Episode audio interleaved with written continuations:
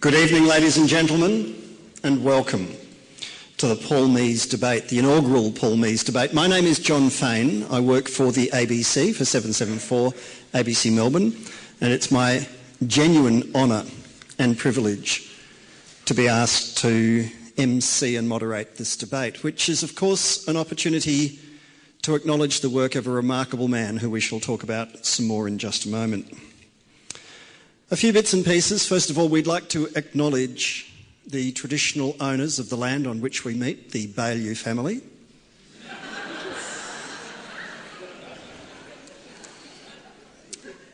I think Paul would have liked that. And the evening proceeds accordingly from here. I hope it doesn't descend into chaos, but he would have liked that too. I think I first met Paul when he was trying to get his agenda onto the front foot in Melbourne's public transport and planning debate. And as soon as you met Paul, you realised that you were in the presence of someone who genuinely could be described as a force of nature. He was a unique individual. Those of you who knew him will have many fond memories and probably better ones than mine. Those of you who didn't know him, let me assure you, you missed out big time. And we still draw, many of us, inspiration from Paul because he was that extraordinary combination of activist and academic. He genuinely, not only passionately cared about it like the best activists, but he knew his stuff and could pretty much out argue anybody about the topics that he knew, and they were eclectic and much broader than you might have realised. You'll hear several tributes from him today. One quick anecdote from me dare I confess, and this is a story against my own interests, which is also in the spirit of Paul Mees. There is occasionally in the radio world that terrible moment at 8:25 in the morning when we still don't have a clue who we're going to interview at 8:30. It happens about once every 2 or 3 years when everything just goes wrong. It all goes to shit and everyone you want is not available, or every idea you have is pinched by another program, or whatever it is, it just goes wrong. And Paul Mees was invented for those days. because you could ring him at 8.25 and you could say, Paul, we're up shit creek without a paddle. Can you talk for 10 minutes in 10 minutes? And he would absolutely not just be available, not just be willing, but he would do it and do it with substance and with aplomb. And he was a radio presenter's dream guest. He knew his stuff, and in a debate, he was deadly, which is why the idea of a debate, to remember Paul, is particularly appropriate. Might I also say it's wonderful to have three or four hundred people turn up at this time of a wintry, believe it or not, evening in Melbourne. And it's a great tribute to the democratic instincts of Melbourne that you're all prepared to so do. Very quickly, some housekeeping. We love these gadgets. We cannot live without them, but please just check once more that yours is on silent. And if you can't quite bring yourself to turn it off, at least make sure it's not going to interrupt our evening. There are questions later. We'll hear from the protagonists on both sides. I hope they'll behave themselves. The rules are very simple. They've got 10 minutes each. I'll give you each a two minute warning when we get to eight minutes, and then I'll give you a 30 second reminder, and then I'll shut you up at 10.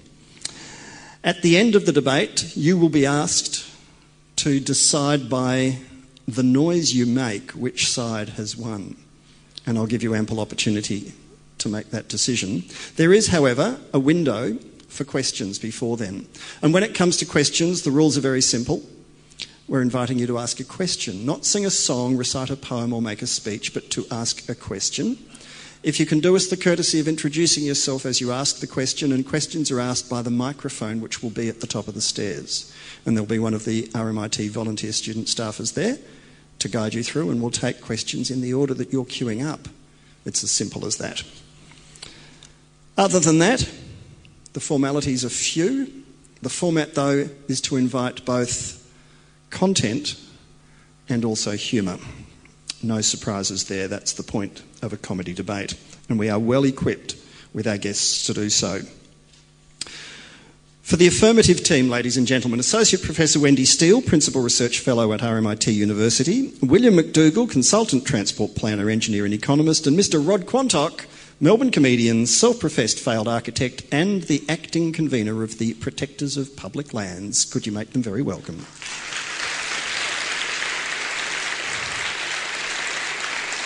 For the negative side, Senator now Janet Rice from the Australian Greens, the former Mayor of Maribyrnong and co founder and former Chair of the Metropolitan Transport Forum, then Councillor Jackie Fristacky, the Mayor of the City of Yarra, and Professor Carolyn Whitzman, Professor of Urban Planning at the University of Melbourne. Could you equally show your enthusiasm for them?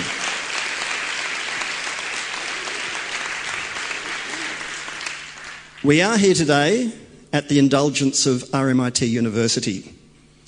Professor Jill Palmer is the Vice Chancellor and President, and she will formally and officially welcome you all here this evening. Professor Jill, thank you very much. Could you make her welcome as she comes up the stairs to the lectern?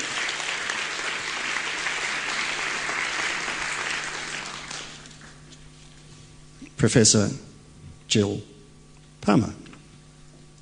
Thanks very much, Ron, and my welcome too to this, the inaugural Paul Mees public debate. I'm the formalities, so the fun starts later. The, the issue here, though, is it's a very fitting debate for somebody who was such a part of public debate in this city, not only in this city, but also had an impact in Australia and globally.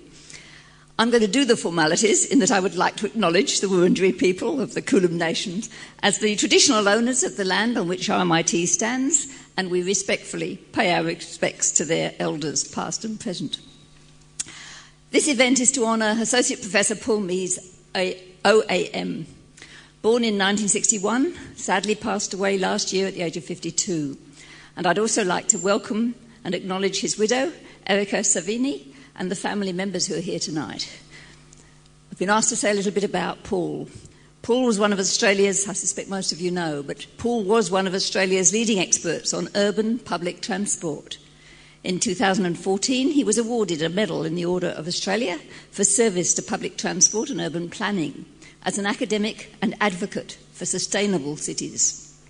His work has been internationally influential, providing, for example, the basis of the European Union's 205 HiTrans project for improving public transport in medium sized cities and towns. From 2008, he taught at RMIT and was a valued member of staff, always willing to share his time and expertise with students, colleagues, and the broader community. We're very proud of him, as you can imagine. And to quote from an obituary titled Death of an Urbanist, Paul Mees, 1961 to 13, by Brendan Gleeson, Paul Andrew Mees was a scholar of great accomplishment and distinction. His death on the 19th of June 2013 at the early age of 52, deprived Australia of one of its most fearless and perceptive academic voices. He spoke truth to power, unswervingly, bravely, and through recourse to the best available evidence and analysis of urban conditions. There's also an obituary by Professor Jago Dodson, who's here this night, uh, and will make the closing address who was one of Paul's colleagues and friends, and he can say it himself, but I will quote his, his masterwork, Transport for Suburbia, confirmed his significance as Australia's most provocatively constructive urban thinker. The signal argument of the text was that deftly crafted transport policy, aided by institutional frameworks dedicated to the public good, can deliver high quality public transport even in dispersed suburbia. He was an exemplary teacher, readily applying the prosecutorial style he had honed in debating troops and legal practice to the systematic appraisal of planning, thought, and knowledge. As he says, he was, Paul was an activist, advocate, scholar, stater of facts, disrober of emperors, beer theorist, uh, colleague, husband to Erica, and a dear friend. So Tonight we recall Paul's many qualities. Thanks to the significant research contributions of academics, including without doubt the high reputation held by Paul Mees, RMIT was very proud to have achieved an, an ERR, ERA, that's an excellent in research for Australia, rating of four in his field of urban and regional planning. That means it's above world standard. So, Associate Professor Paul Mees will not be forgotten. This annual lecture, we hope, will keep alive both civic debate and, and his questioning spirit of tireless public questioning. So, in remembrance of Paul Mees, I, and to celebrate his work and life, the university would like to look forward to public debates uh, of this nature on a regular feature. And we look forward to this one tonight. It features some very interesting, well known, much loved debaters, politician, comedian, councillor, professors of urban planning, and a consultant. So we can expect a lively public debate, just as it should be, very well compared. So thank you for coming tonight, and please enjoy this inaugural Paul Mees public debate. Thank you.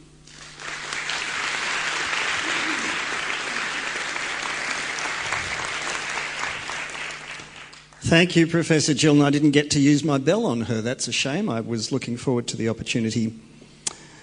The proposition is, ladies and gentlemen, that public transport is too important to be left to politicians.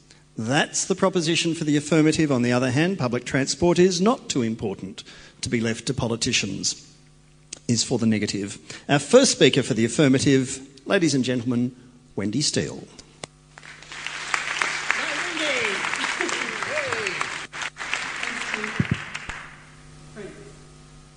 about the bush. We live in an era of corporate greed led urban growth, environmental vandalism come climate change, and communal crisis. Politically, there has been a hardening of the national heart. Now, we know public transport is vitally important. Key arteries that are too important to be left to the electoral cycles and political spin of politicians. What we need is alternatives to the car, and we need them now because problems like climate change and insecure oil supplies are urgent. The solution, according to Paul Mees, comes when citizens begin asking for more and start entering into the public debate. In Paul's words, the truth really does matter, no matter how upsetting it is to the powers that be, speaking truth to power. And that was Paul. The first time I met Paul, he was gesticulating wildly, swearing profusely, and spitting randomly into my dinner. He was, of course, discussing the state of affairs of our Victorian public transport. As far as urban scholars go in the area of cities, sustainability, and public transport, Paul had no peer. Intelligent, articulate, funny, angry, passionate, no excuses, no pretenses, just keeping the damn pollies real. No offence. Kiss no bum, tug no forelock. This is how Australian writer Tim Winton described the music of Midnight Oil, which he first heard in a friend's terrace house here in Melbourne in Fitzroy in the 1970s. This was music about Australia in all its ugliness, all its glory, sung in our unmistakable accent without self consciousness or apology. The music was infused with the atmosphere of suburban Australia, where underneath the seemingly safe surface lies a jerky agitation and an itch that deepens in intensity as the rich get richer and the poor start to get the picture the picture of their place in the growing socio-economic divide in this sacred land. For Winton, writing in the 1990s, the music of the oils connected to all that restless Australian suburban energy, hope, dismay, paranoia, where it seemed that Australia had stopped thinking and gone shopping in the face of the need for a vision about our communal future. Where, he asked, was the necessary carriage of ideas, the raising of uncomfortable, pressing questions. In his words, at a time when so few of our politicians represent us with any imagination or honesty, no offence, so few of them have done anything but welcome the current era of economic fundamentalism that our children are about to inherit. We need civic light in the political darkness. And given what was to come in Australian politics in the 2000s, a cautionary Australian tale it is indeed. But the issues still confront us, the big issues. They taunt us, they haunt us to our collective core. As Paul Mees highlights in his seminal books, A Very Public Solution, and later, Transport for Suburbia Beyond the Automobile Age, moving towards mass automobility, we face the prospects of an environmental and urban health disaster unless alternatives are found. But while public transport has worked well in the dense cores of some of the big cities, he says, the problem is that most residents in Australia live in dispersed suburbs. These suburban places usually have inadequate, little or no public transport, and most politicians seem to have given up the task of changing this. It all seems, so they say, just too hard. How dense are we? This is a classic Paul tongue in cheek provocation to the suburban critique where the need for effective public transport is greater than ever in the 21st century. So, within the climate, current climate of change, leaving public transport to politicians does seem a little on the risky side, if not downright irresponsible. And there is, after all, no great precedent for this in Australia. I mean, nobody is suggesting that politicians don't play their part, but they are, for the most part, a pretty mixed bag. And while there are some very good ones, obviously, present company uh, is included in that. Outside this theatre, there are some less than inspiring sorts peppering everyday Australian political life. This is the uninformed, the ambitious, the cowardly, the verbose, the misguided, the self serving, the greedy, the pompous, and the list goes on. And then, of course, there are the downright nutters, the mad badgers, who quite frankly shouldn't be left to make a cup of tea, let alone make decisions about the future of our public transport.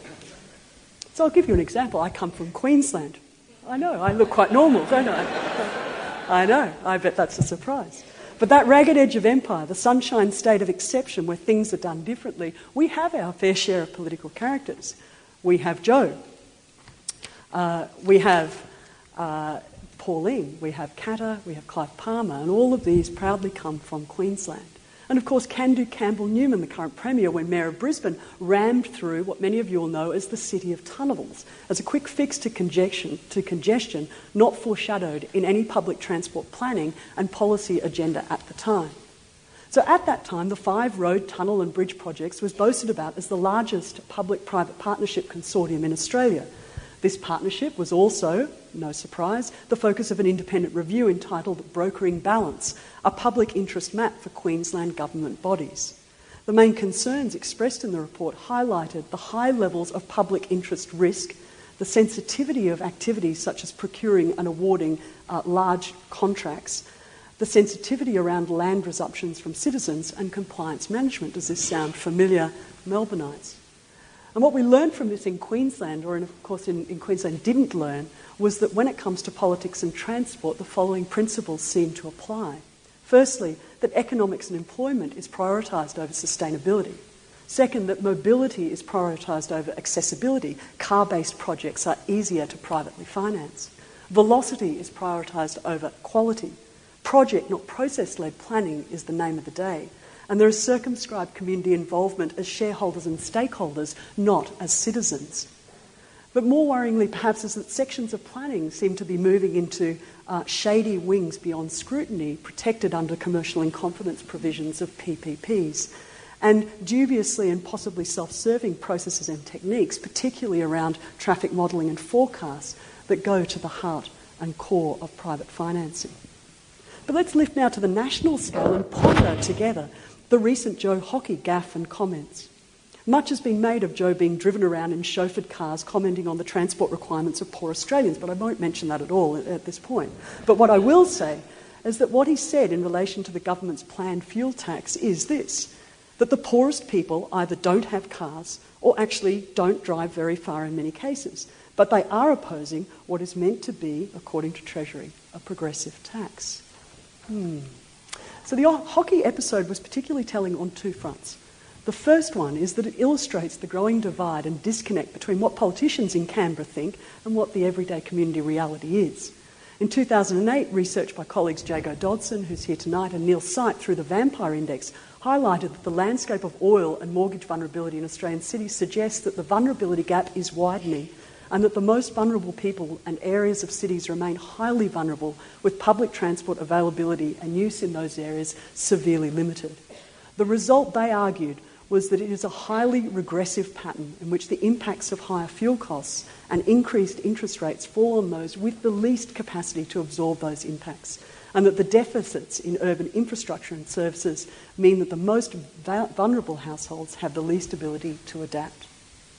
And secondly, what the Hockey debacle offered us was an opportunity uh, that was lost to highlight the role and importance of public transport as the future and instead the politicians and media commentary focused on reinforcing automobility, cars, private driving as the defining need and aspiration for Australians. And it is here that the voice of Paul Mees is sorely missed, taking that dominant discourse, turning it on its head, and showing both what is broken and what is possible. I mean, too sick to make it into the actual uh, community meeting, Paul filmed comments and voiced his concerns recent about the East West Tunnel project so as to give Victorian public transport another much needed voice, highlighting as he did the failure of the feasibility plan for the tunnel to stand up, the deficit in public transport capacity in the state that would result from the budget allocated to the tunnel, and also the more progressive alternatives that are available, particularly around rail. This is talking truth to power. This is what Paul did. And at no time, as far as I can recall, did he suggest that we should leave the issues to pollies alone. Far from it. As Paul said, for people concerned about the environment and social costs of automobile dominated cities, the public transport problem is easier to solve than most people think. We don't need to demolish our suburbs and rebuild them at many times their current densities. What he said was we need a fundamental transformation. Uh, uh, what we don't need actually is a fundamental transformation, however desirable that might be, because at heart, good public transport, Paul argued, requires good planning. And good planning policy, along with honest and competent public administration. But these things do not come about by accident. They require an active, informed community, and they insist that policies be based on evidence rather than spin. Kiss no bum, tug no forelock, speaking truth to power. As Winton writes and Paul Mees' work and life as a public transport scholar and activist personifies, after passion comes wisdom. This is the oldest story in the world. Urban story, earth story, Melbourne story, our story. To this we can all stake a claim. It's beyond politicians and party politics. It's the conviction that places and people matter, that democracy matters, that the environment matters, that civic responsibility and engagement matters. Is public transport too important to be left to politicians? You're damn right it is.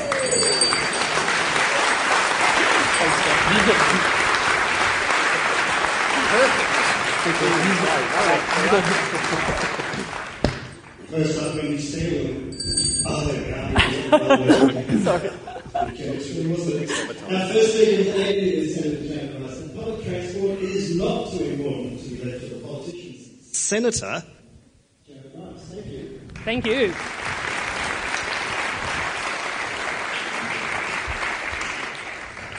I acknowledge the, Wa- the Wurundjeri people, the traditional owners of the land and their elders, past and present. I feel humbled to be here tonight debating in memory of Paul. I'm glad to be here not debating with Paul.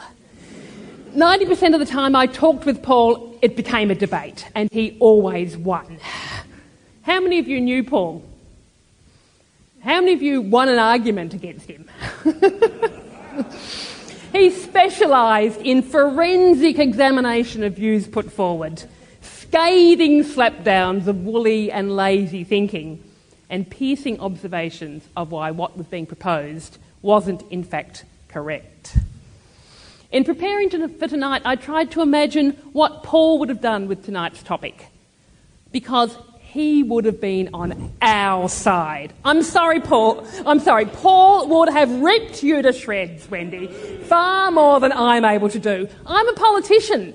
I need to keep myself nice. Paul didn't worry about bringing people on side and keeping people happy and bringing them along. He was provocative and bold, and indeed, he did speak truth to power and to anyone and everyone who was listening, and we loved him for it. Your arguments, Wendy, sound so obvious, so self evident. Of course, we should have evidence based planning led by citizens with planning and recommendations done by, what did you say, honest and competent bureaucrats, not us conniving politicians who are manipulated by the market and, and corrupted by calculating corporations. You present lots of problems, but not the case that leaving politicians out is going to solve these problems. Because when you put the blowtorch to their argument, as Paul would have done, the most likely outcome of taking the power away from politicians is not that the community gets the power, but that instead the bureaucrats take over the reins, making decisions without accountability or transparency, ably aided and abetted by the very corporations and institutions you've been railing against, Just think of the contortions that Infrastructure Australia is currently going through, to, and I'm sure they will, to justify spending money on the East West Link. This is what happens to these bureaucrats and these objective processes. Paul made this point himself in a paper which was a withering critique of Melbourne 2030, where he stated a common account of the woes of planners posits professional planners as guardians of the public good, whose noble intentions are overturned by political interference, development lobbies, or ignorant NIMBY members of the public.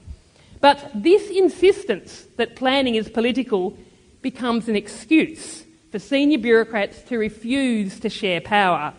And meanwhile, real planning is done by road engineers untroubled by postmodern angst about the nature of their task.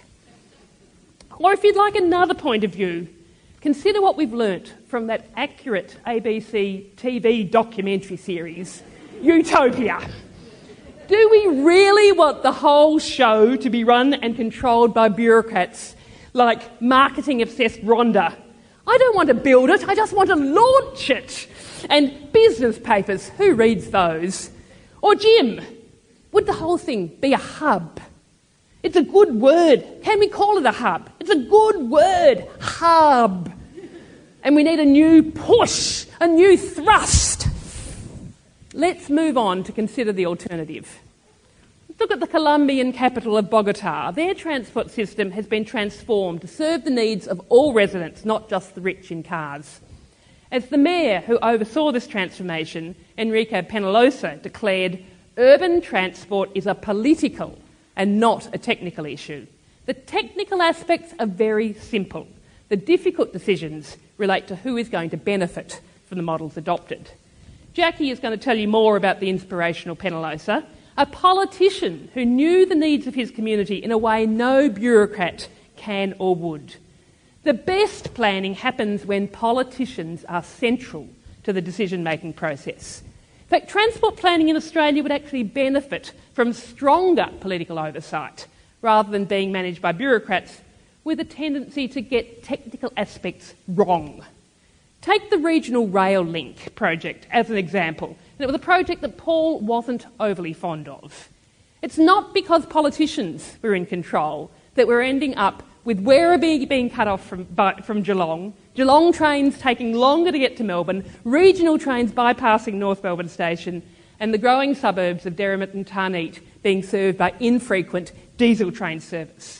If the planning had been in the hands of good politicians who were committed to, taking the, to working with the community and taking the views of their community on board, all of these problems could have been solved. So, which politicians should continue to have ultimate decision making power when it comes to public transport planning and decisions? I'm a politician. Jackie is a politician. We are not all the one breed, and personally, I am offended and generally not keen on being lumped in with Dennis contract signing on the fly as you screech down the election home straight. Napthine, or Tony, let's stick to our knitting and keep building roads, Abbott, or in fact, Dan flip flop, I don't even know whether I'm Dan or Daniel Andrews. All politicians are not equal. And we agree absolutely that public transport planning should not be left to politicians who obfuscate, mislead, and blatantly lie as they go about their business. I know. Who get elected on a promise of better public transport, who deliver on massive polluting tollways. Nothing should be left to those politicians. They should be removed from office as soon as possible, turfed out totally. Good politicians are those who work with evidence, who are committed to working with their communities, who aim to build community understanding and involvement in decision making. Critically, they have been elected with a mandate to stay true to their values and to implement what, in fact, may be courageous decisions, to quote Sir Humphrey. The cities with transport that everyone loves, with great, integrated, connected, fast, frequent, reliable, affordable, safe public transport that gets people to where they need to go, didn't develop because politicians got out of the way. In fact, it was the opposite. They developed that way because politicians with vision and drive got elected and had the political will to stand up to the road lobby. I had the privilege years ago as Maribyrnong Mayor and Chair of the Metropolitan Transport Forum, to go on a study tour of cities that had great public transport walking and cycling. I was expecting to see some intrinsic differences between these cities and our Australian cities. You know, something about their physical form, their geography, their history. But the overwhelming difference was political will. People had made their democratic processes work for them. And in cities like Amsterdam, where cars were on the verge of taking over in the 70s, they changed course and delivered strong regulations, planning, and investment in public transport and cycling. In Copenhagen and other cities, they did the same. In Stockholm, in Sweden, I was there just at the time when incoming Greens MPs supported the Social Democrat city government on the condition of a trial of a congestion charge in the inner city. At that stage, the Social Democrats and two thirds of the community were opposed to this to a congestion charge. But because of the political will of the Greens, they got their trial, which included big improvements in public transport as well. After six months of operation, the opinion polls had swung completely around, with two thirds of the community now supporting the congestion charge, and the charge was made permanent. The new Swedish government, elected a week ago, is a Social Democrat Green alliance, so I'm expecting great things from them. In addition to having a clear vision, good politicians do two important things. One is to put in place accountable, transparent planning processes so that transport that serves the community's interests and future well-being is prioritised. And the other is to build, build consensus across party lines so that this rollout can continue beyond the political cycle, regardless of which party is in government. When I was in Copenhagen and I spoke to the then um, Social Democrat government and said, but you know, what if the Conservatives get back in? Aren't they going to roll back all of this? And they said, no, there's no way that they would ever, ever um, be willing to do that because of their community support and the consensus that had been built around their initiatives. Jackie and Carolyn are going to share with you some more examples of where good politicians, powerful politicians, who are committed to sharing their power with the community, have made massive differences to their cities. I'm going to finish, though, with one example here in Melbourne, and that's the city of Yarra. Over the last decade, the council has been committed to walking, cycling, and public transport led by councillors, not the bureaucrats, led by the councillors, including Jackie, who, like me, ditched a mayoral car for the mayoral bike. We have current Greens councillors, Amanda Stone, Sam Gaylard, and Misha Coleman, and former councillors, including Alison Clark and Greg Barber. As a result of this political leadership of politicians being there, they, Yarra has led the country in prioritising walking, cycling, and public transport, and the results are there for all to see. Public transport planning is too important to be left to unaccountable bureaucrats and duplicitous politicians. But we can do better than that. We've got a state election coming up in 45 days here in Victoria, and it gives us the chance of electing some very different politicians who are committed to working with the community to finally deliver the public transport we deserve. So, as well as us winning this debate tonight, I am looking to, forward to those politicians being elected to bring it on and we deliver a, a terrific public transport system for Melbourne. Thank you.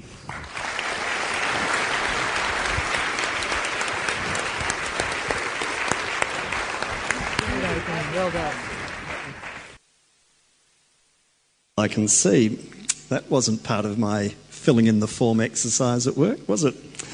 Our next speaker for the affirmative team, ladies and gentlemen, could you please welcome William McDougall. Good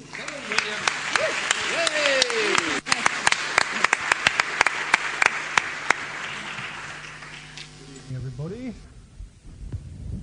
well, public transport planning too important to be left to politicians. Uh, I'm a public transport planner, of course, I would say that. Um, we, public transport planners, have been saying for years that big cities need more public transport to stay competitive. We used to plan cities decades ahead and we had authorities with the teeth to look after the progress. Here are some of my observations from working on transport planning issues as a consultant. Firstly, I should say, when I mention politicians henceforth, I refer to those that currently hold sway uh, in Victoria and Australia, the so called major parties. My good friends Janet and Jackie will no doubt tell you that you just have to choose that, that, you, that you have, just have to choose the right, and by right I mean correct, politicians, and they'd be right, I mean correct. But sadly, at the moment, there are just aren't enough of you, Greens nor women, it has to be said. And uh, the fact that Janet had to go as far as South America just now to find a good politician in her tour, I don't know how many Jackie's going to come up with, says a lot there. so, transport planning. Not only is it too important, it's also far too complicated and specialised for politicians to do it. In virtually every major study I've been involved with, the potential benefits, which take a bit of working out, have been scuppered by political interference, or at best ignorance. I think the reason for this is, well, there are lots of reasons, but in the case of the politicians, they tend to work obviously to time frames that are far too short and make decisions based on their own expectations of current short term political issues. Most politicians don't use public transport themselves on a daily basis, nor do they even he says, finding the wrong piece of paper, trouble themselves to understand the details of public transport system properly. I've got some examples of that that I can talk to you about later. Sadly, they're much too far removed from real life to understand anything very much. My first experience of working with Paul Mees is a case in point. this was the early days of the. Sorry, I'll just get this out of the way the early days of the Northern Central City Corridor study. This was a study that was set up by the Bracks government as an election promise to counter Jeff Kennett's proposed east-west tunnel. We were setting up the study protocols when we, when we started. I was managing the study. We decided that we needed a community reference group with an independent chair and we'd given the responsible minister of the day a list of the organisations we wanted to invite. We naturally included the PTUA, of which Paul was then the leading spokesperson, and he was a big thorn in the side of the government. The minister promptly crossed them off the list. In stepped Julianne Bell of the Royal Park Protection Society. She co opted Paul onto their committee and then nominated him as their rep on our community reference group. Paul made some great contributions to the work as we progressed, and I thoroughly enjoyed working with him. Um, I think another political example came up while we were doing that study. We were reliably informed. One of the problematic rat runs through the northern suburbs was uh, the Scotchmer Pigdon Michael Street route, which I'm sure many of you are familiar with, and if you don't, then uh, please don't go and investigate in your car. Um, and there were proposals to block off median openings on the main roads crossing that to break it up as a through route because it's a popular through route and rat run. And uh, those proposals were killed by the planning minister of the day. I'm, i was reliably informed some years ago uh, because it was the journey he used to take to work in his car. So, anyway, we continued with the NCCC study and we developed a draft strategy for the Inner North based on improving public transport in line with the then new 2020 tagline that went with Melbourne 2030. Um, that would, we should aim to get public transport carrying 20% of all motorised trips in Melbourne by 2020. At the time that idea was coined, it was about 9% across the city as a whole.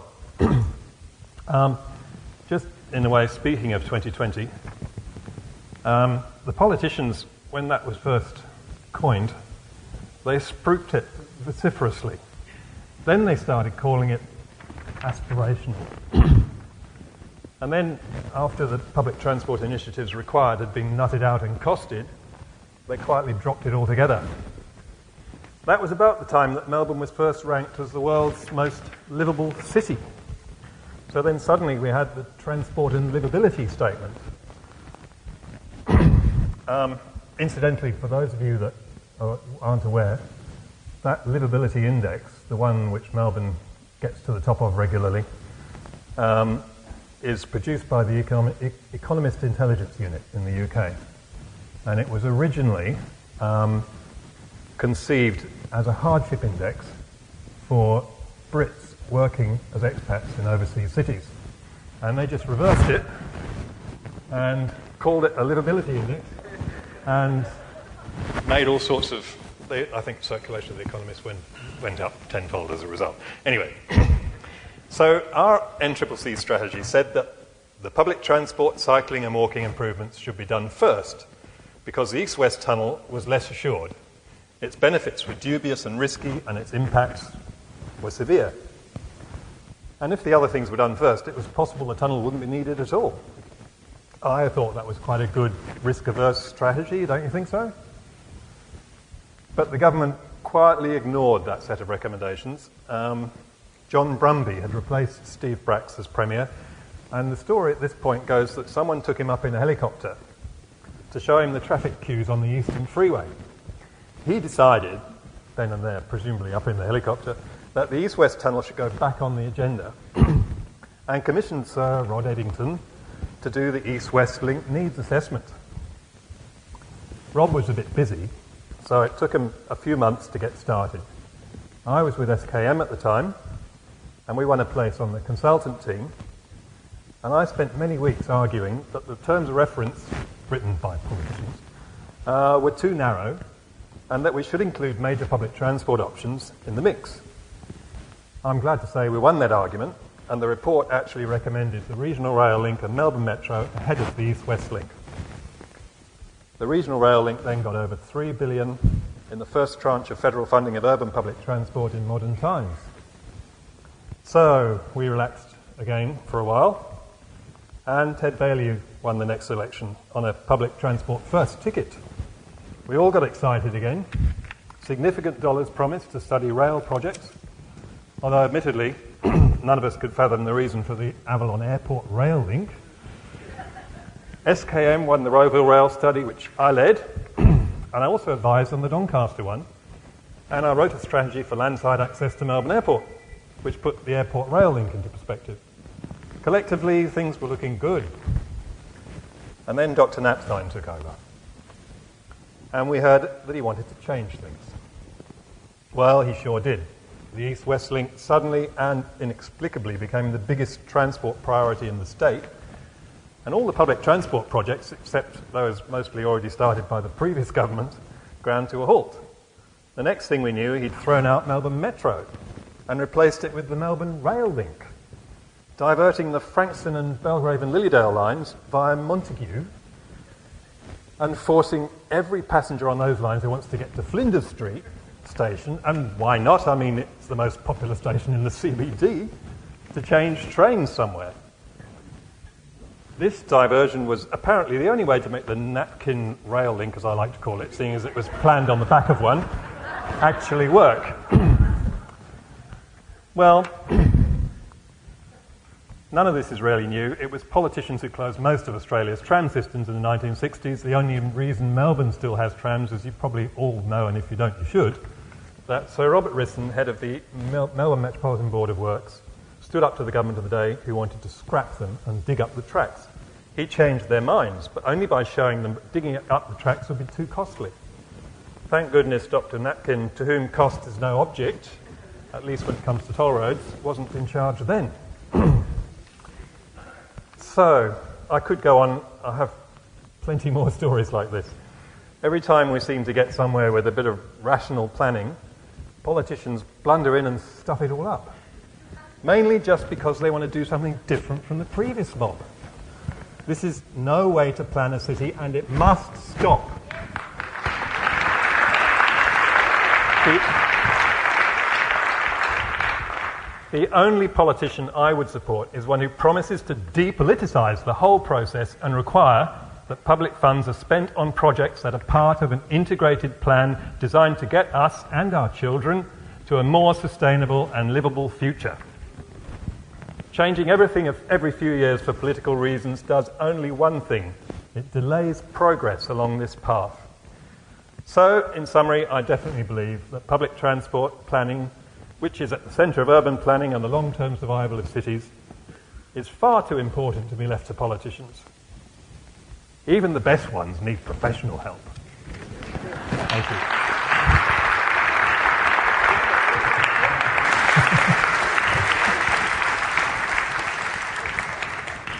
Thank you, Richard. That was perfectly timed. The second speaker for the negative, Councillor Jackie Fristacky, Garrett. Public transport is not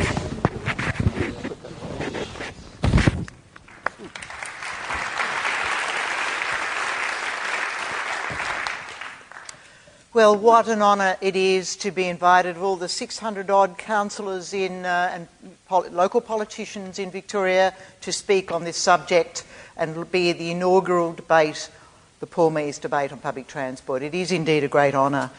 I uh, first knew Paul, uh, actually, probably one of the few people who, uh, who was very polite to always because uh, I sat on a tribunal and he was a lawyer advocate in compensation, and he had to be super polite because he wanted to get decisions in his favour. And I can say that he was always a very, very competent advocate. But I certainly got to know Paul as a colleague, a fellow transport advocate, as a constituent of the City of Yarra, living in my ward, and indeed also as a contestant because he, he, he contested uh, the elections in the City of Yarra in my ward, Nichols Ward. So it is a great pleasure to debate this. We've heard a lot of criticism of uh, politicians. We've heard criticism of the lowest common denominator of politicians. We've heard uh, criticisms of irrelevant politicians that are only really given focus in the media. What we're going to talk about is those who are leaders. And uh, before I talk about those, I'm going to talk about the alternatives. The alternatives to politicians. Well, let's consider those bureaucrats, okay, administrators. They're concerned with means, not ends, writing reports, enlarging departments, irrespective of outcomes for society. Yes, Minister. No one's mentioned Yes, Minister yet, but uh, it's very pertinent in a number of respects. Yes, Minister highlighted that the civil service work consists of circula- circulating information. They don't get outcomes. They just present briefs and reports. They're the ones who devised the PPPs and gave advice to the politicians. They're the ones who, yes, minister the politicians on these things. They're the ones who provided the advice of uh, being the 20% uh, of public of people using public transport being aspirational because being part of their KPIs, they'd lose performance pay. So they had to devise ways in which uh, they wouldn't lose the performance pay. They wrote, write the terms of reference. Do you think ministers sit down and write terms of reference for reports? We certainly don't as councillors. They're written by the bureaucrats. So it's the bureaucrats. We certainly don't expect them to contribute uh, to the public interest. Paul Mees had considerable disdain for bureaucrats, as uh, our opening speaker, Senator Janet Rice, said. He was scathing about the administrators in the Department of Transport, so much so that he lost his job at the University of Melbourne.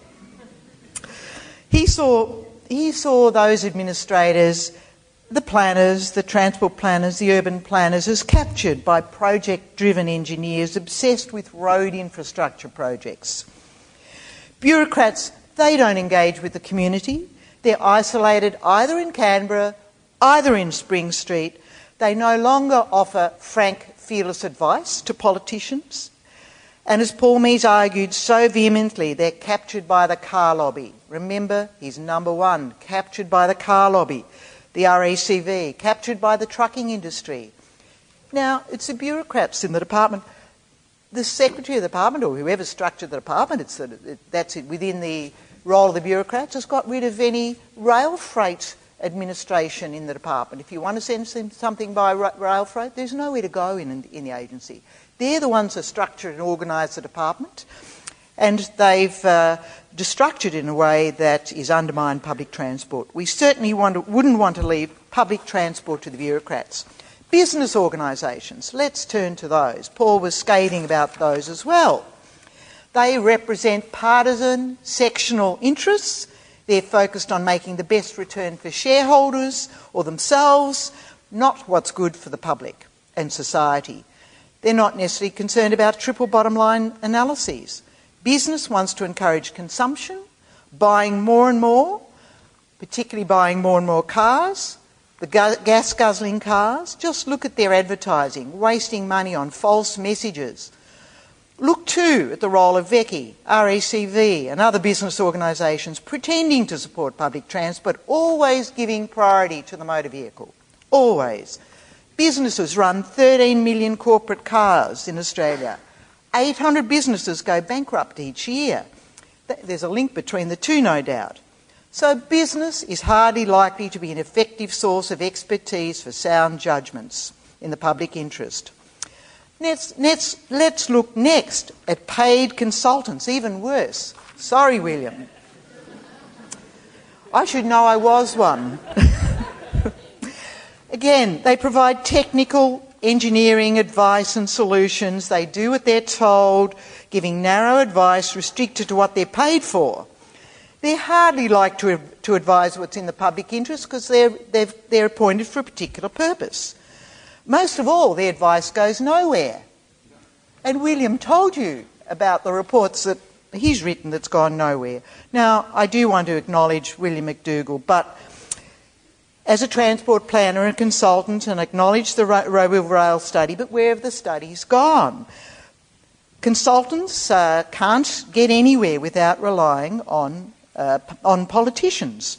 And indeed, he's the arch example of supporting our cause and our side of the debate. William heroically left the public, left his consultancy, SKM, and he's joined advocacy with politicians and the community to get public transport outcomes. So, what better standing, sitting advertisement? The second speaker for the affirmative is supporting our cause. He left the consulting world to work with politicians and the community. And, William, I love you for it. Though you left it a bit late, you know, at your t- later end of the career, and we won't, I won't go there and ask you how old you are, but at least you saw the light. thank you, thank you, Rod.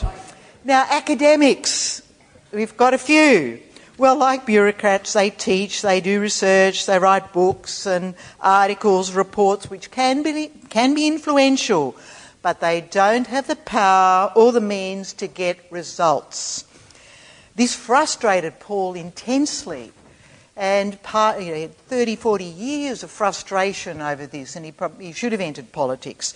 But uh, he found his element in teaching the next generation of students, who many of whom will enter politics, no doubt, and help change the debate. So, on my first point, key point, bureaucrats, business, consultants, academics, they can't be relied on to achieve public transport planning and results. So, uh, and I know I've been all of those as an academic and a consultant uh, as well.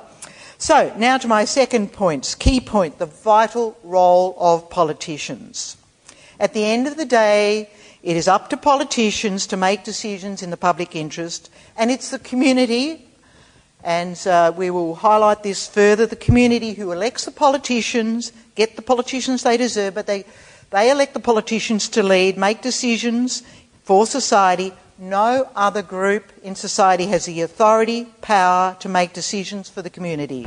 If they're not effective, the community can get rid of them. It's much harder to get rid of bureaucrats. Uh, Paul tried.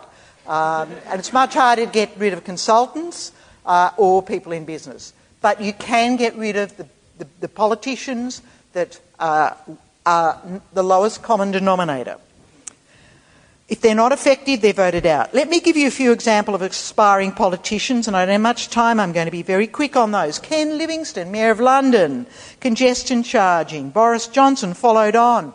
1.2 billion raised by that to support public transport. Mayor Bloomberg in New York, uh, working to revolutionise uh, New York as a walking, cycling, public transport city. Penalosa of Bogota, yes. But in Australia, we've got lots of examples, and were, the overseas examples were denigrated, but we've got Robert Doyle, who, when he was elected, he, he, he looked at uh, standing for mayor as uh, returning cars to Swanston Street, but After reviewing the evidence and the options, he became a strong environmental advocate and he accepted and adopted Mayor Bloomberg's dictum in God we trust, for the rest of us, we need evidence. Great politician, Alannah MacTiernan in Western Australia, responsible for Mandurah Rail. Senator Janet Rice is a shining example, has already been highlighted, declining a mayoral car and being a champion for public transport. Politicians made the decision to build the regional rail link. Politicians made the decision to, to support the uh, South Morang rail line. The Mernda rail line looks like it's being delivered as well for the same formula. Local politicians working with community to get outcomes, this being adopted then in the, in the state arena. So, the key message is the role of community working with politicians to get outcomes. There's a powerful dynamic combination, and this is a, a major theme that my colleagues are emphasising and will be concluded on by Associate Professor Carolyn Whitzman. Thank you.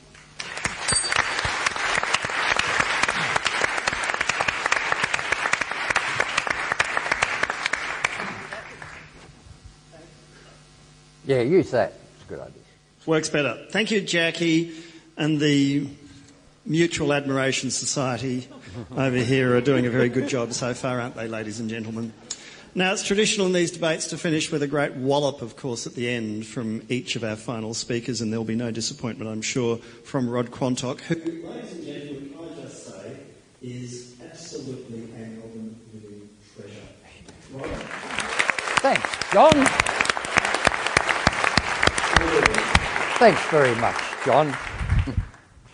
Uh, now, don't start yet because I'm just preparing. Okay? I'll be back.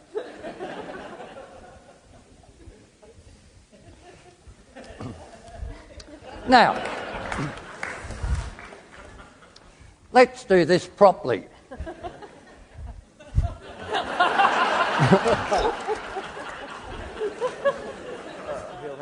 Start, okay, started. Well, look, thank you so much for coming, and like everybody uh, here this evening, it's an honour uh, to be part of this uh, inaugural Paul Mees debate. Um, unlike the rest of the people here, I hated Paul um, because Paul really should have been a comedian.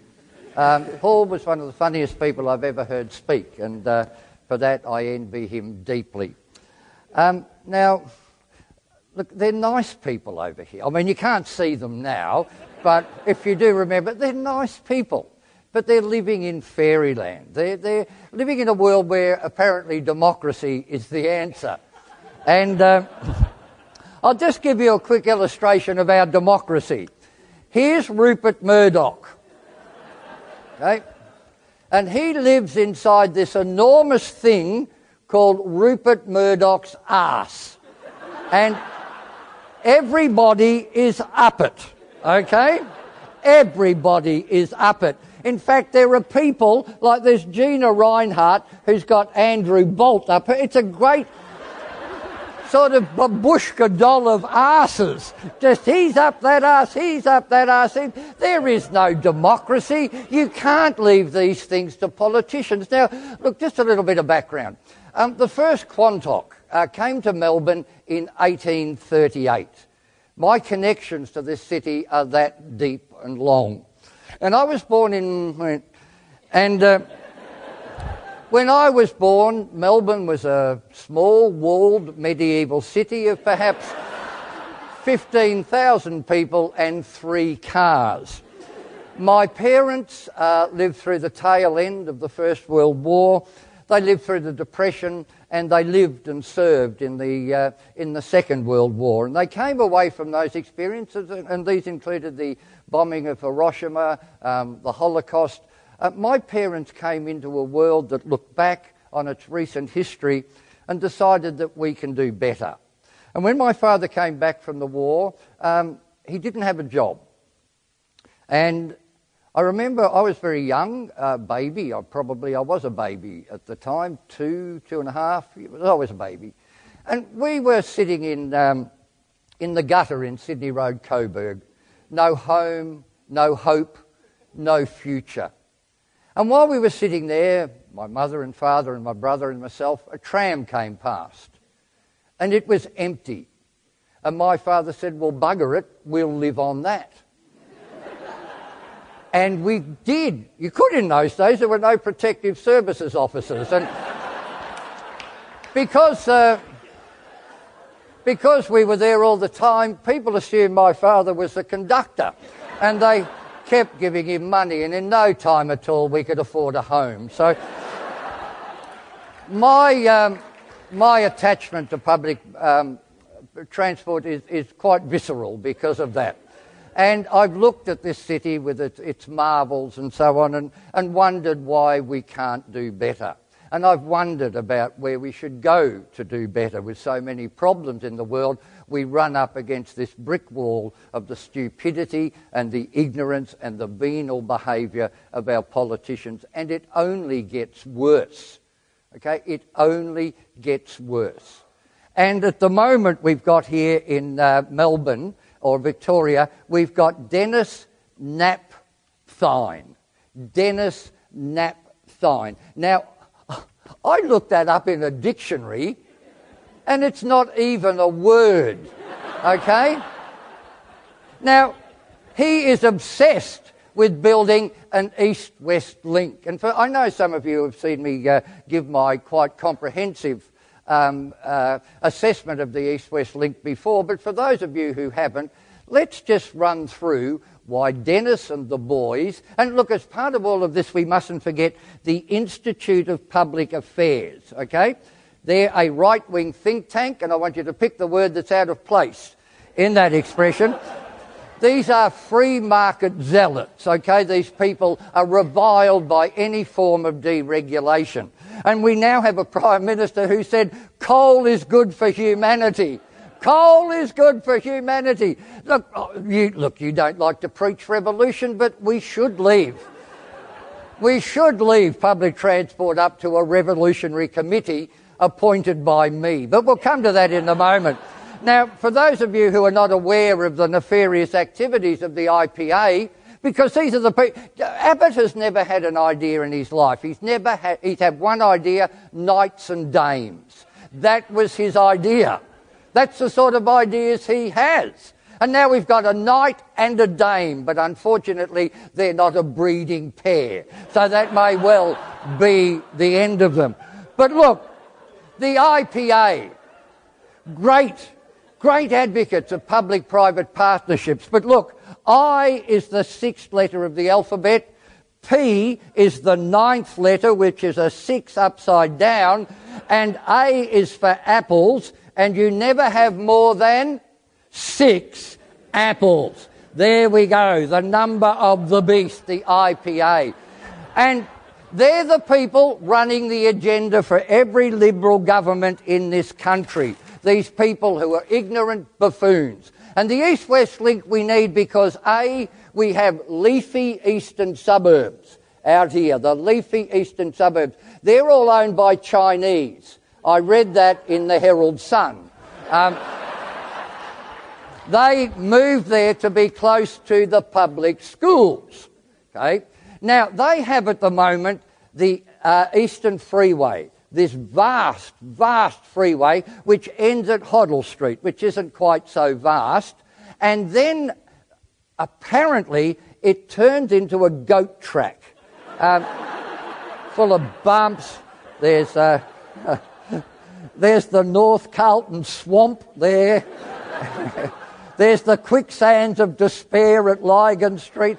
There are mountains where Sherpas have to carry your car over the top before you can get to the Tullamarine Freeway and head off to the airport. And that's the way it is. That's why we need it. But we also need it because every day 50,000 cars line up here at Hoddle Street waiting to carry on their lives. And of those 50,000 cars, 92% of them don't want to go there. 92%. They want to go here.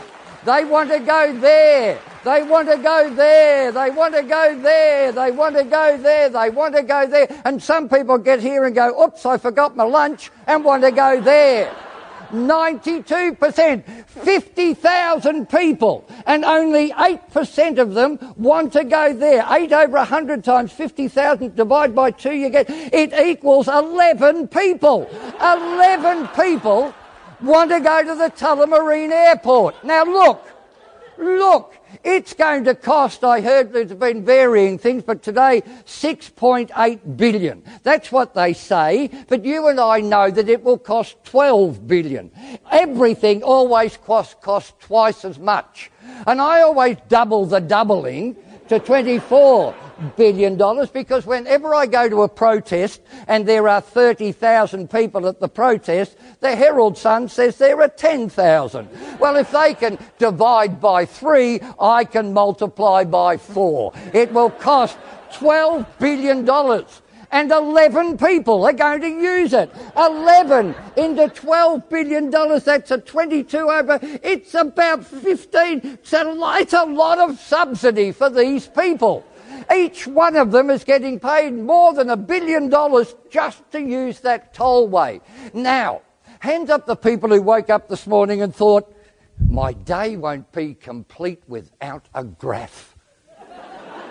Where are those? Yes, there's always a few. Okay, we'll just go and do the graph. It's a quick graph, and everybody knows that here it is. I'm sorry you're missing this. It's really funny.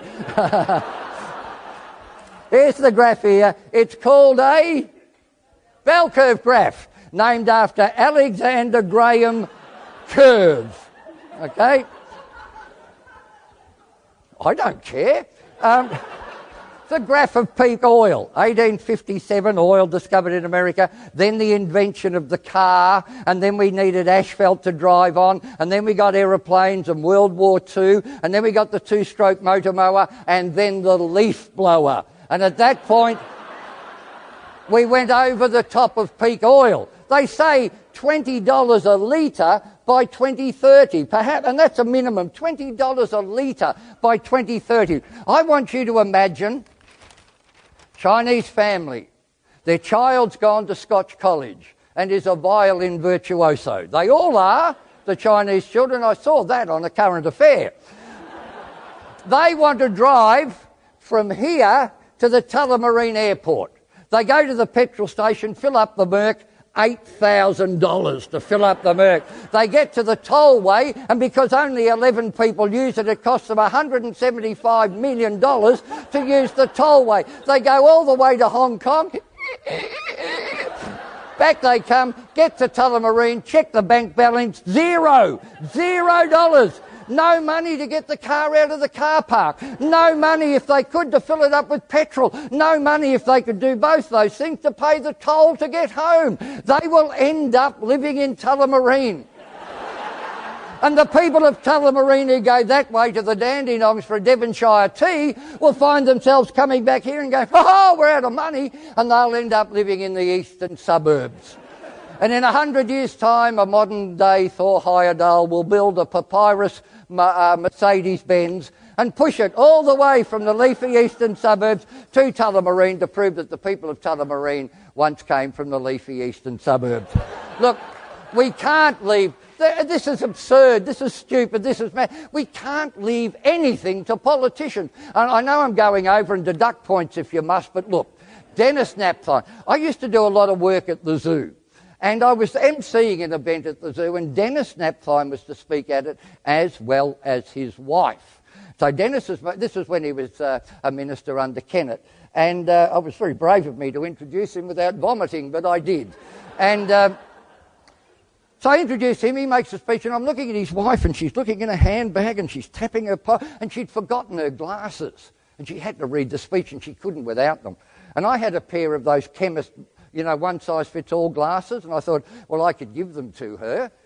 Um, but, you know, if I didn't give them to her, she'd make a mess of the speech, and in the car on the way home, he'd abuse her for embarrassing him in public, and she'd scream at him, and they'd be punching. By the time they got home, they'd be divorced, and their children would be sent out into the world, and the younger one would become a heroin addict and die on the streets of St Kilda, and he'd never get to be Premier. That's what I thought.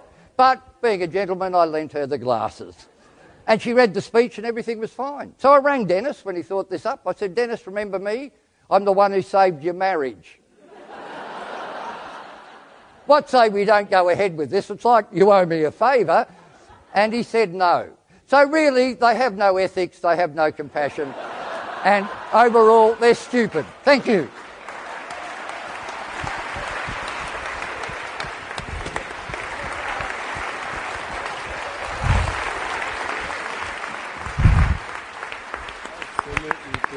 Oh, thank you very much.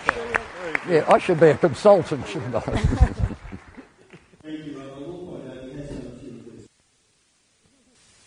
knowing as I did, whoops, knowing that I did, as I did, that I was going to be following Rod, I didn't even bother preparing notes. Um, look, I don't know whether we have been sharing. Thank you so much. We, uh, oh, look, I have a voice. Okay. Um, as I was saying, if you have been doing the tale of the optics tonight, this cross political group has been plotting together, and we are going to create sustainable change. What we've been arguing tonight is, and, and you know, thanks, Jago. First, he puts me after Rod, and then he says, Oh, your counter argument is going to be transport planning isn't important at all, and that's why it should be left to politicians. Well, Screw that noise. Um, our counterargument is, and it was set up very ably by my colleague Janet, that precisely because good public transport planning is vital to our environmental, social, and economic future, good politicians with vision and courage and the ability to talk together and the ability to learn are vital to lead that change. And our first sub argument, and if you look beyond the hilarity that has been either intentionally or unintentionally brought by uh, the affirmative team, we've been arguing that politicians in a representative democracy aren't an undifferentiated or unchanging mass.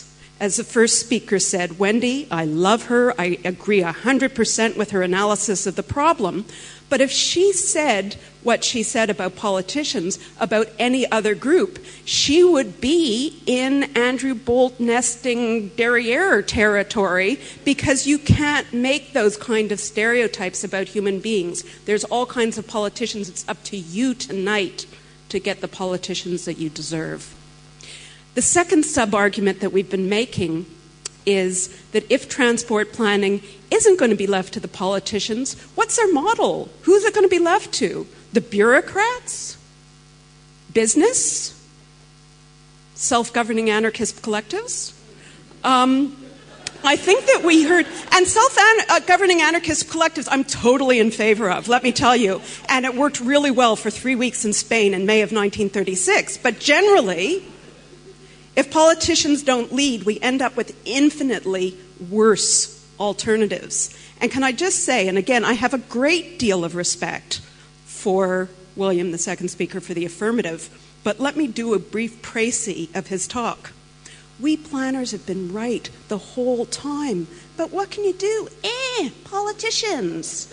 You know, that kind of passive aggressive shrug is the default setting of we planners.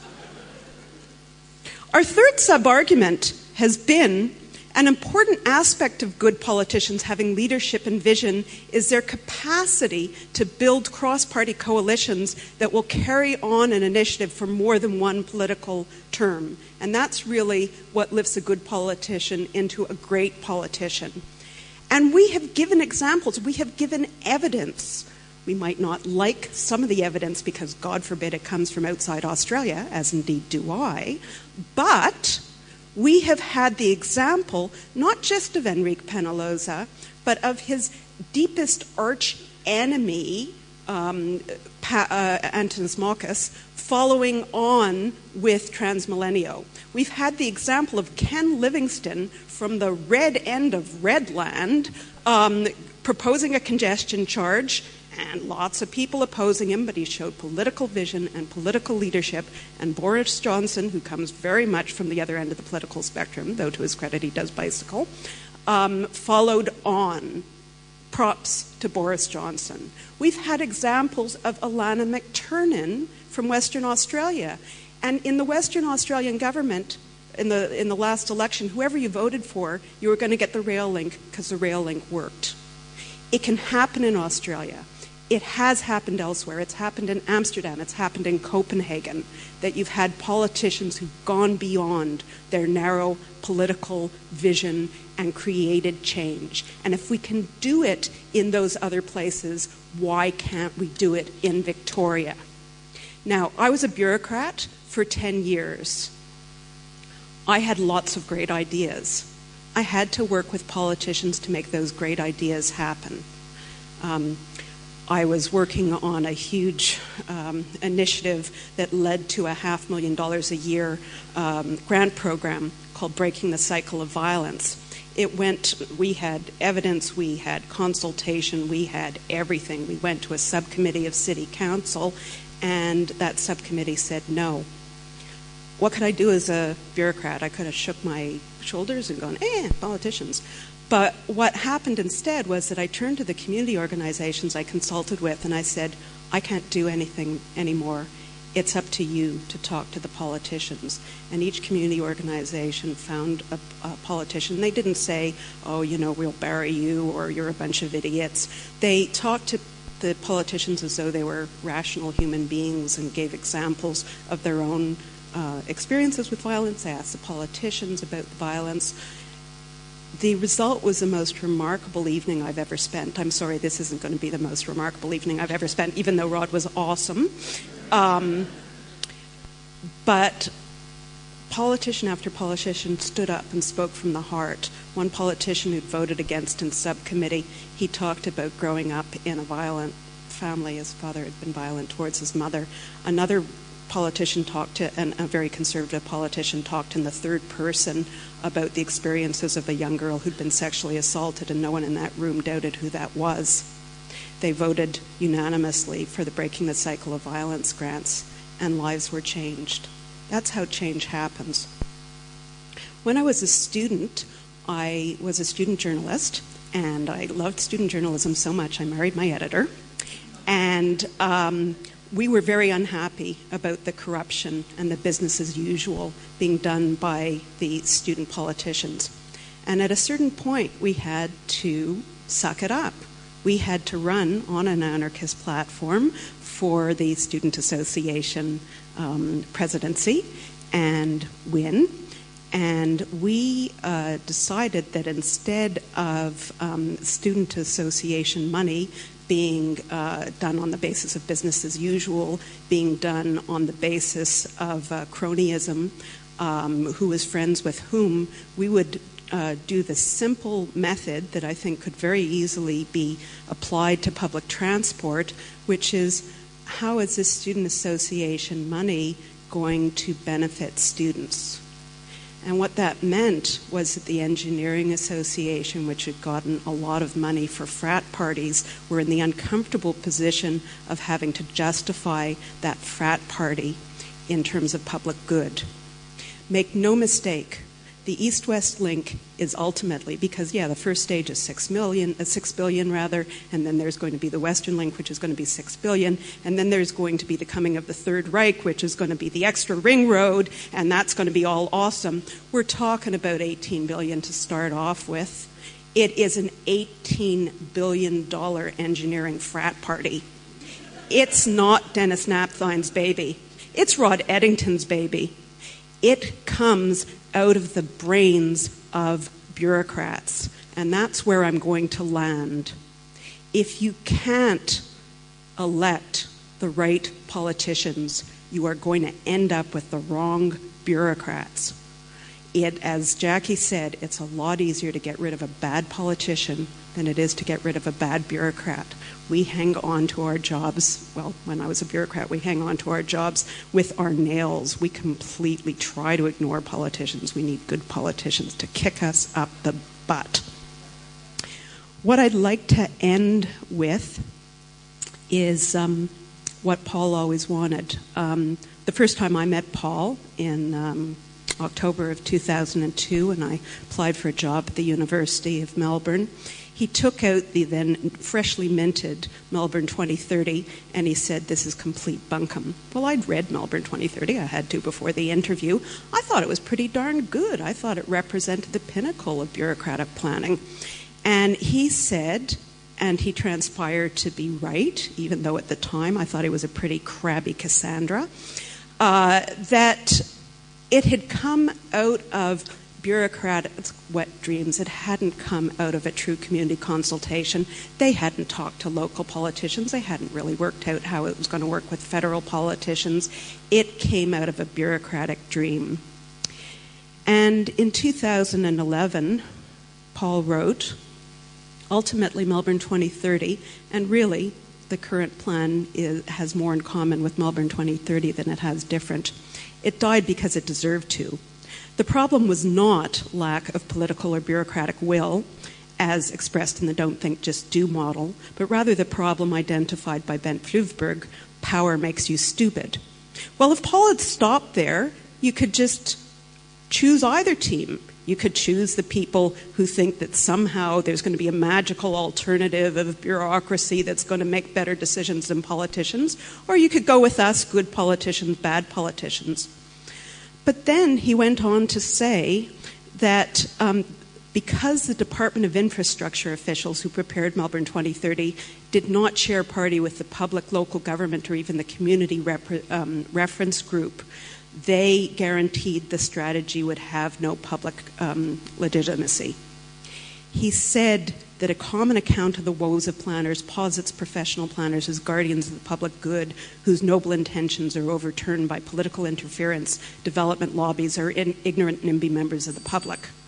The sad conclusion is that the most influential lobby against effective metropolitan planning was the Department of Infrastructure, which has changed names four, year, uh, four times in the last 10 years, like a witness protection program. There's still the same problem. We need better politicians. Thank you.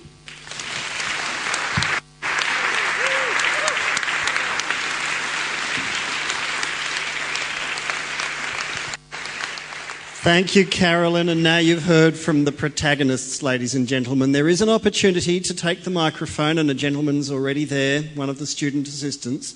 If you'd like to form an orderly crush just at the top of the stairs, and we'll see how many of your questions to the panelists we can get through in the time that we still have remaining.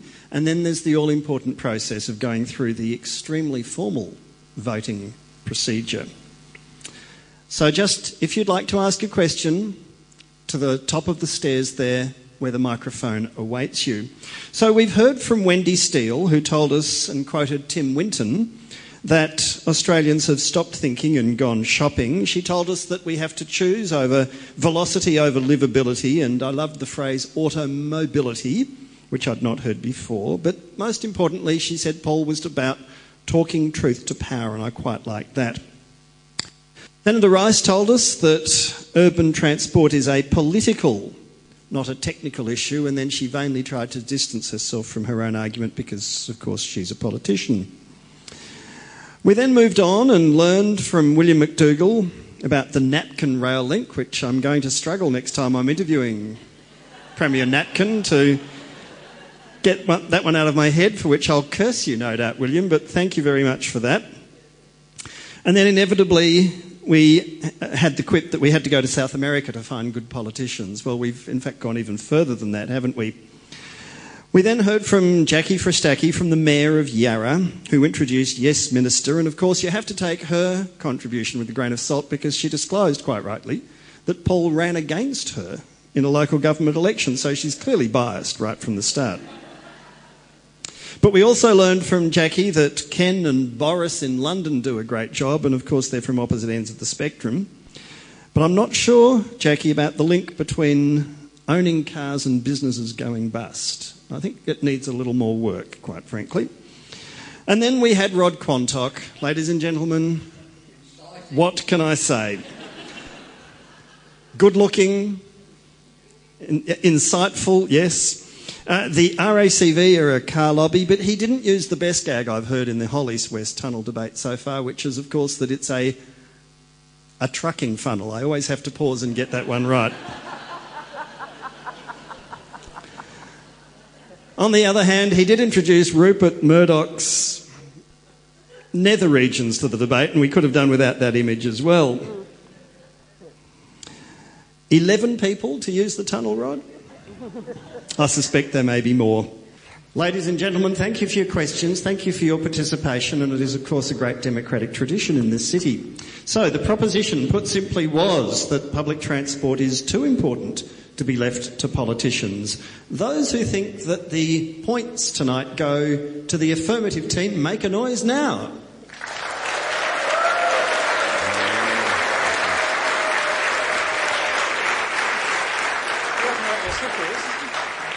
And that means there's nobody in the room at all who thinks, of course, that they should be voting for the negative team. Is there? Is there anyone who thinks.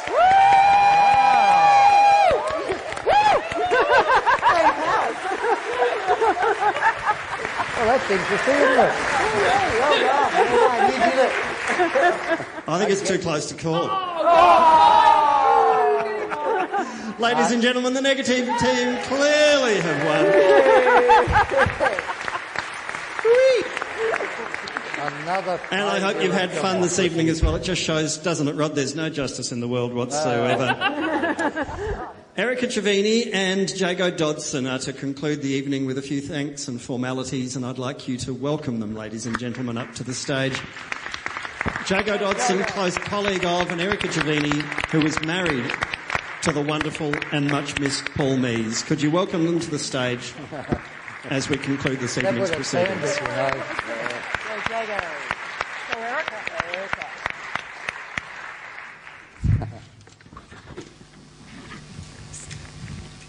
I've got some cheat notes here.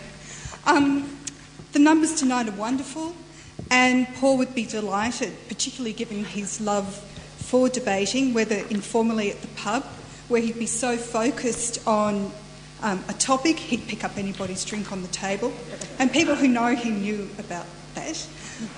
Or formally, as part of debating competitions, and one of his old debating buddies is here tonight, Penny Wright, um, Green Senator for South Australia. So thank you for coming along tonight, Penny. I would really like to thank you for turning up tonight, especially because it's cold. Um, this is also an opportunity to belatedly thank people for their kind thoughts last year after Paul's death. I just didn't get the chance um, to personally thank everyone. So please forgive me. What um, I've also noticed um, since Paul's death, and this is kind of a nice thing that's come out of the tragedy um, of Paul's death, is that it's brought a lot of people together. So tonight, um, and also my friends have got to know Paul's friends, and so there's all these connections now, and um, which I think is really lovely. A special thank you to Bo B. Beezer and Jago Dodson from RMIT for helping to organise this event, and of course the panellists. I also want to acknowledge the travel, distance, some of Paul's brothers, Peter and Stephen, um, and Stephen's partner. Rachel and little Finn have um, made to get to the debate tonight. Bernard, um, another of Paul's brothers, who um, is a lecturer at RMIT, didn't have far to come. And Katie, his partner, works in the CBD, so easy. They got off lightly, but they don't own a car. Either does my mother Roberta, who's here tonight, she doesn't have a car, or one of my brothers, John, he doesn't have a car either. Um, however, Paul's father Tom loved cars and motorbikes and would dink Paul on the back of a motorbike to school.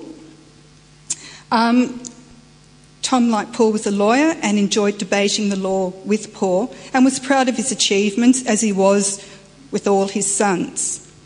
Tom died three weeks ago. I'm not going to go on because I can hear stomachs rumbling, um, but this event has been made a success because of you, your interest in transport issues, debate, um, public debate. Happy state election voting.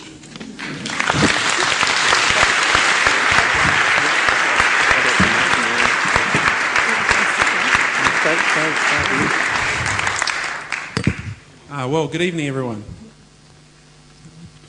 What a fine debate this has been, a truly fitting event in tribute and memorial to Paul Mees, one of Melbourne's great public debaters. I'm not going to say much other than to offer some thanks to those who've helped make this event possible. First, I'd like to thank uh, the Vice Chancellor, uh, Jill Palmer from RMIT, uh, for opening the event, uh, and also thank the Centre for Urban Research and the Sustainability and Urban Planning Program, whose banners uh, stand on the side of the stage for supporting and hosting this event. Uh, and Paul worked uh, in both of those, uh, those groups within RMIT. I'd also like to thank the RMIT committee who helped organise the debate, and that includes Joe Hurley, uh, Crystal Legacy, who unfortunately couldn't be here because she's uh, uh, investigating public transport infrastructure issues in Canada at the moment, Bo Baser, and Ben Bucknell from the, the, the, College of so, Design and Social Context uh, within RMIT who deserves special thanks because he did a lot of the background organising uh, work. And I'd also like to thank our student assist- assistants uh, and the AV team. Uh, and next, I'd like to thank our panellists. Uh, we have some small gifts for them tonight, tonight, and there's a nice story behind these gifts. We had invited Rob Sitch from the Working Dog Productions to participate in the debate. I'm sure you've been avidly watching his uh, uh, recent ABC, show Utopia, which has uh, uh, been mentioned by some panellists. And in our conversation, Rob reflected on Paul Mees' work as greatly informing his thinking about utopia. Unfortunately, he was scheduled to be away from Melbourne tonight, uh, but he mysteriously said he had a mate who could sort something out. Soon after, a package wrapped in brown paper appeared on my doorstep, and a card was included, and it has a logo on it from the Nation Building Authority.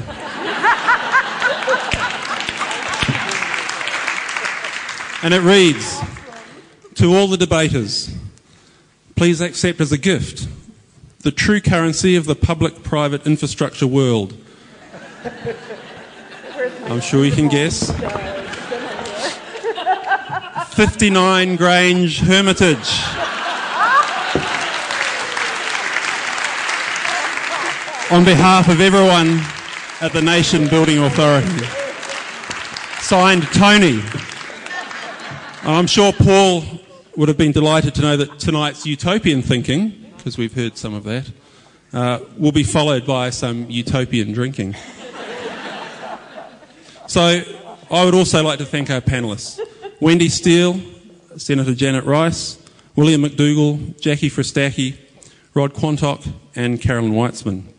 And I'd also very much like to thank our MC, uh, Jon Faine, for his uh, uh, introductions and comparing tonight. Another great uh, Melbourne public figure.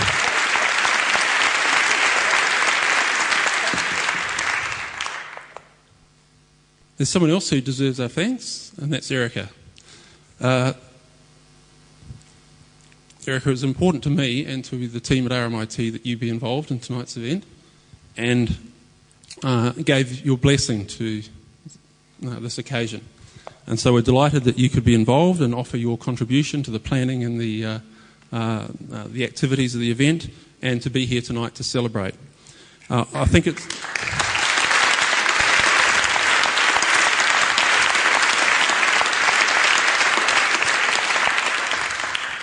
I think what many of us perhaps don't realise is that Paul was a very public figure. Uh, but he couldn't have taken on that public role without the strength and support that he gained from, from Erica. Not only as a, as a wife uh, and, uh, and friend, uh, but also as a professional in the media sector who uh, gave him advice, supported him in terms of his uh, activities in the media field and the conduct of his uh, sort of public persona as a, as a person navigating the media and dealing with people like Jon and, uh, and getting stuck into the debate. Uh, and Erica also cared for Paul, obviously, during his months of illness. So thank you, Erica.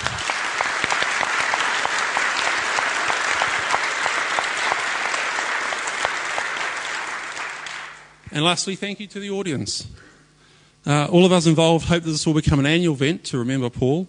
Uh, and you know, civic debate and the civic conversation in Melbourne about public transport or any other matter that affects our city depends on the involvement of people like yourselves who come out on uh, cool and sometimes windy and rainy evenings to participate in these kind of events. Uh, so I hope you'll continue to be part of the civic conversation, and perhaps we'll even see you, ba- see you back here next year for the second uh, Paul Mees Memorial Debate. So thank you.